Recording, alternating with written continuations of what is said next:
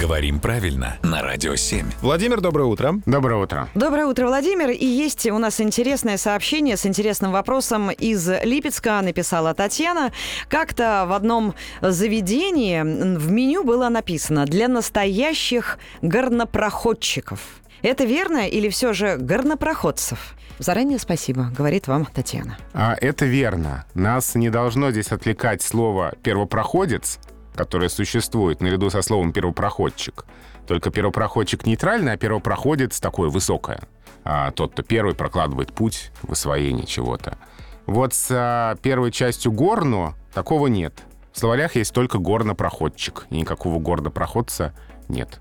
Так что в меню все правильно, ошибки здесь нет. Вот как удивительно. Пришел э, в кабак, и узнал кое-что интересное и новое о русском языке. Ну, конечно, с нашей помощью, ну, в основном, конечно, с помощью Владимира. А русский язык так и устроен. Постоянно на каждом шагу что-то новое и интересное там можно узнавать. Спасибо, Владимир. И это прекрасно.